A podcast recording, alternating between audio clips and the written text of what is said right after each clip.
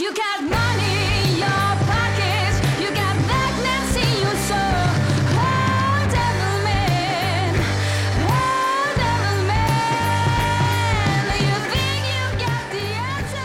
Seguimos y como todos los días a estas horas tenemos nuestro apartado, miradas, apartado donde visibilizamos las los diferentes ámbitos de la cultura. Los jueves los dedicamos a la música y nos apoyamos en una experta, en Lola Floyd, que ella, bueno, pues es una artista, como lo copa un pino, y es música.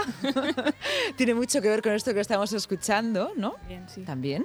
Y nos vas a llevar de paseo por el panorama musical, pero de otra forma, de otra mirada, que no es solamente contar agenda y qué podemos hacer este fin de semana o qué conciertos, sino que buceamos en las curiosidades. Lola, cuéntanos. Pues bueno, para hoy he querido centrarme en lo que he llamado por encima, por ponerlo de alguna manera, bricolaje musical. Bricolaje musical, como pues me gustan los títulos. A ver. Hoy he buscado músicos que van más allá de los instrumentos, uh-huh, que buscan sacarle el sonido más extraño o más peculiar a sus instrumentos, o que cogen objetos que no son musicales a priori, uh-huh, y hacen música con ellos. Ajá, muy bien. Entonces, pues bueno. ¿Por dónde empezamos? Esto lo has hecho porque tú tienes alguna vinculación también, sí, con eso. Sí, yo, ¿no?, me metí un poco en este mundo, sí, muy light. El brico musical. Sí, sí. Porque a día de hoy es muy fácil. Hay kits que te incluyen, por ejemplo, una guitarra eléctrica, todas las partes de la guitarra. Y tú, con un poco de maña y un poco de documentación, pues te montas una guitarra.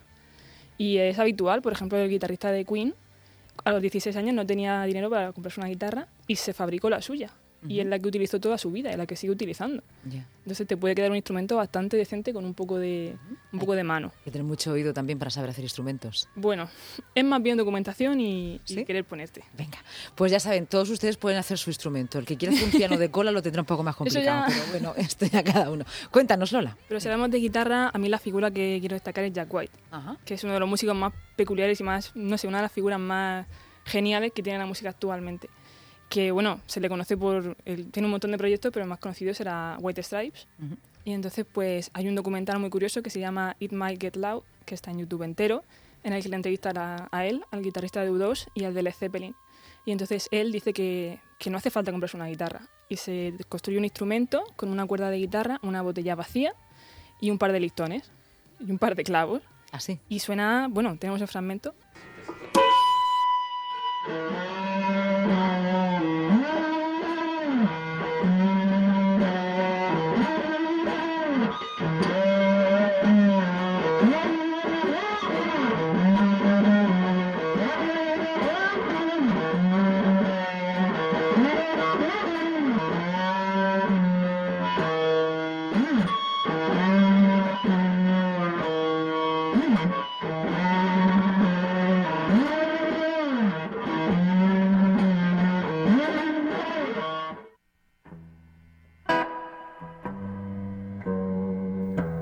Otra canción que suena, sí, que era de White Stripes, sí, que bueno, sonaba un poco distorsionado, pero... Al principio suena, yo estaba mirándoos a los dos, a ti, Lola, y a Mariano, que también sabe de música, sonaba bien, fuerte, ¿no? Un poco ahí, pero... Un poco distorsionado, pero al fin y al cabo, sí, son dos clavos y, claro, una cuerda, claro, y un poco más. Claro. Y en este documental también enseñaba otra de sus creaciones, que es, cogió una guitarra eléctrica que era hueca por dentro y le metió dentro el cableado de un micrófono de armónica. Entonces lo puso como un cable extraíble, como los de aspiradora, de estos que tienen como como un rollo, sí, y se desenrollan. Sí, sí. Entonces le hizo un agujero, lo puso y conectó el micrófono a lo que es la electrónica de la guitarra.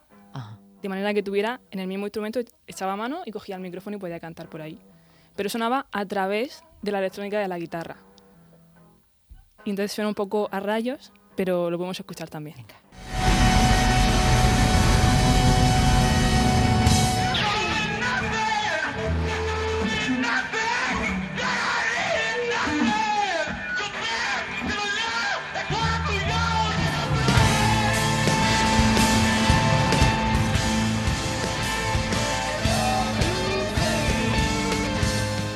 Un poco como a megáfono distorsionado. Desde dentro de la guitarra. Exacto. Es que nos hace sentir que estamos dentro de algo. Exacto, suena diferente. Sí. Qué claro. Curioso. Y suena a través de las pastillas de la guitarra, de todo el circuito que haya generado hasta el amplificador de la guitarra. Ajá. Pero eso no suena a micrófono de voz. Claro. Estaba yo pensando en las sutilidades de esto también para la radio, cómo lo podríamos hacer. Pero eso ya otro día. Seguro que también. Otro día. Venga. Además, es muy curioso porque él en sí también es un aficionado al bricolaje. Él era tapicero antes de ser músico. Uh-huh. Y entonces tiene una cuenta en Instagram en la que se dedica a subir todos sus proyectos de tapicería paso a paso, uh-huh, y explicarlo, pero explicarlo bien, largo y tendido. Y yo le sigo por pura curiosidad, porque me interesa lo que me cuenta. Claro. Y entonces, pues yo qué sé, es muy curioso ver cómo va ligado, ¿no?, una cosa a la otra, uh-huh, las distintas artes o los distintos oficios. Sí, es la genialidad, ¿no?, el ingenio, la creatividad, desde la tapicería hacer instrumentos. Bueno. Y quiero recomendar otra banda, que esto sí que recomiendo buscarlo en vídeo y ver un vídeo de esta gente tocando, es Blue Man Group, que es un proyecto que aúna teatro, mimo, música e instrumentos que ellos fabrican. Sí.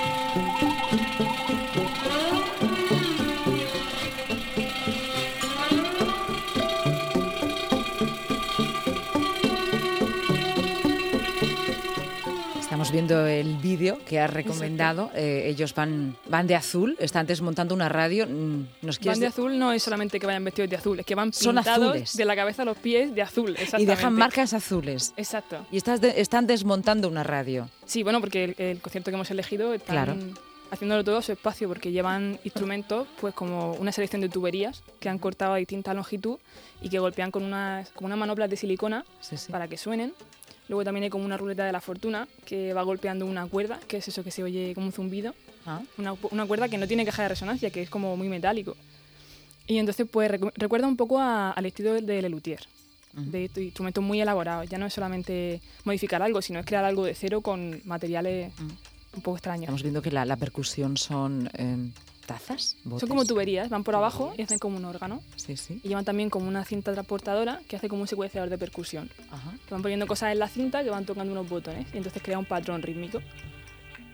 Entonces, de verdad, recomiendo mucho ver algún vídeo de este grupo, de Blue Man Group. Muy bien. Porque tiene tela. Luego lo pondremos en el podcast, ¿vale? También. Bueno, para que todo el mundo lo pueda ver. Y hay una banda aquí en Murcia que son exponentes de hacer este tipo de, uh-huh, de ideas, de inventos, que son Crudo Pimento, que son más conocidos quizá por la gente de la región, por lo menos. Claro, y hacen música con, bueno, sus instrumentos, con latas, con... Exacto, son les describieron como luthieres de hojalata. Sí, sí, sí. Porque tienen, pues... Bueno, podemos escuchar un trozo también. Claro.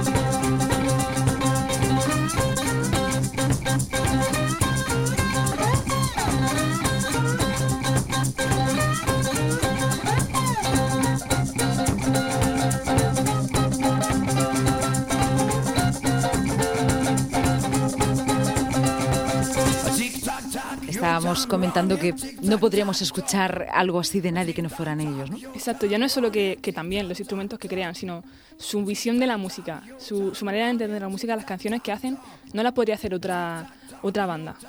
Tienen como un sello muy, muy personal. Uh-huh. Y bueno, esta canción es del primer disco y también es una de las que más encuentras en directo, si buscas en YouTube esta canción en directo. Y tienen, pues, por ejemplo, una marimba que han hecho con una lata de pimentón muy grande. Sí. Entonces, por eso suena todo como tan metálico.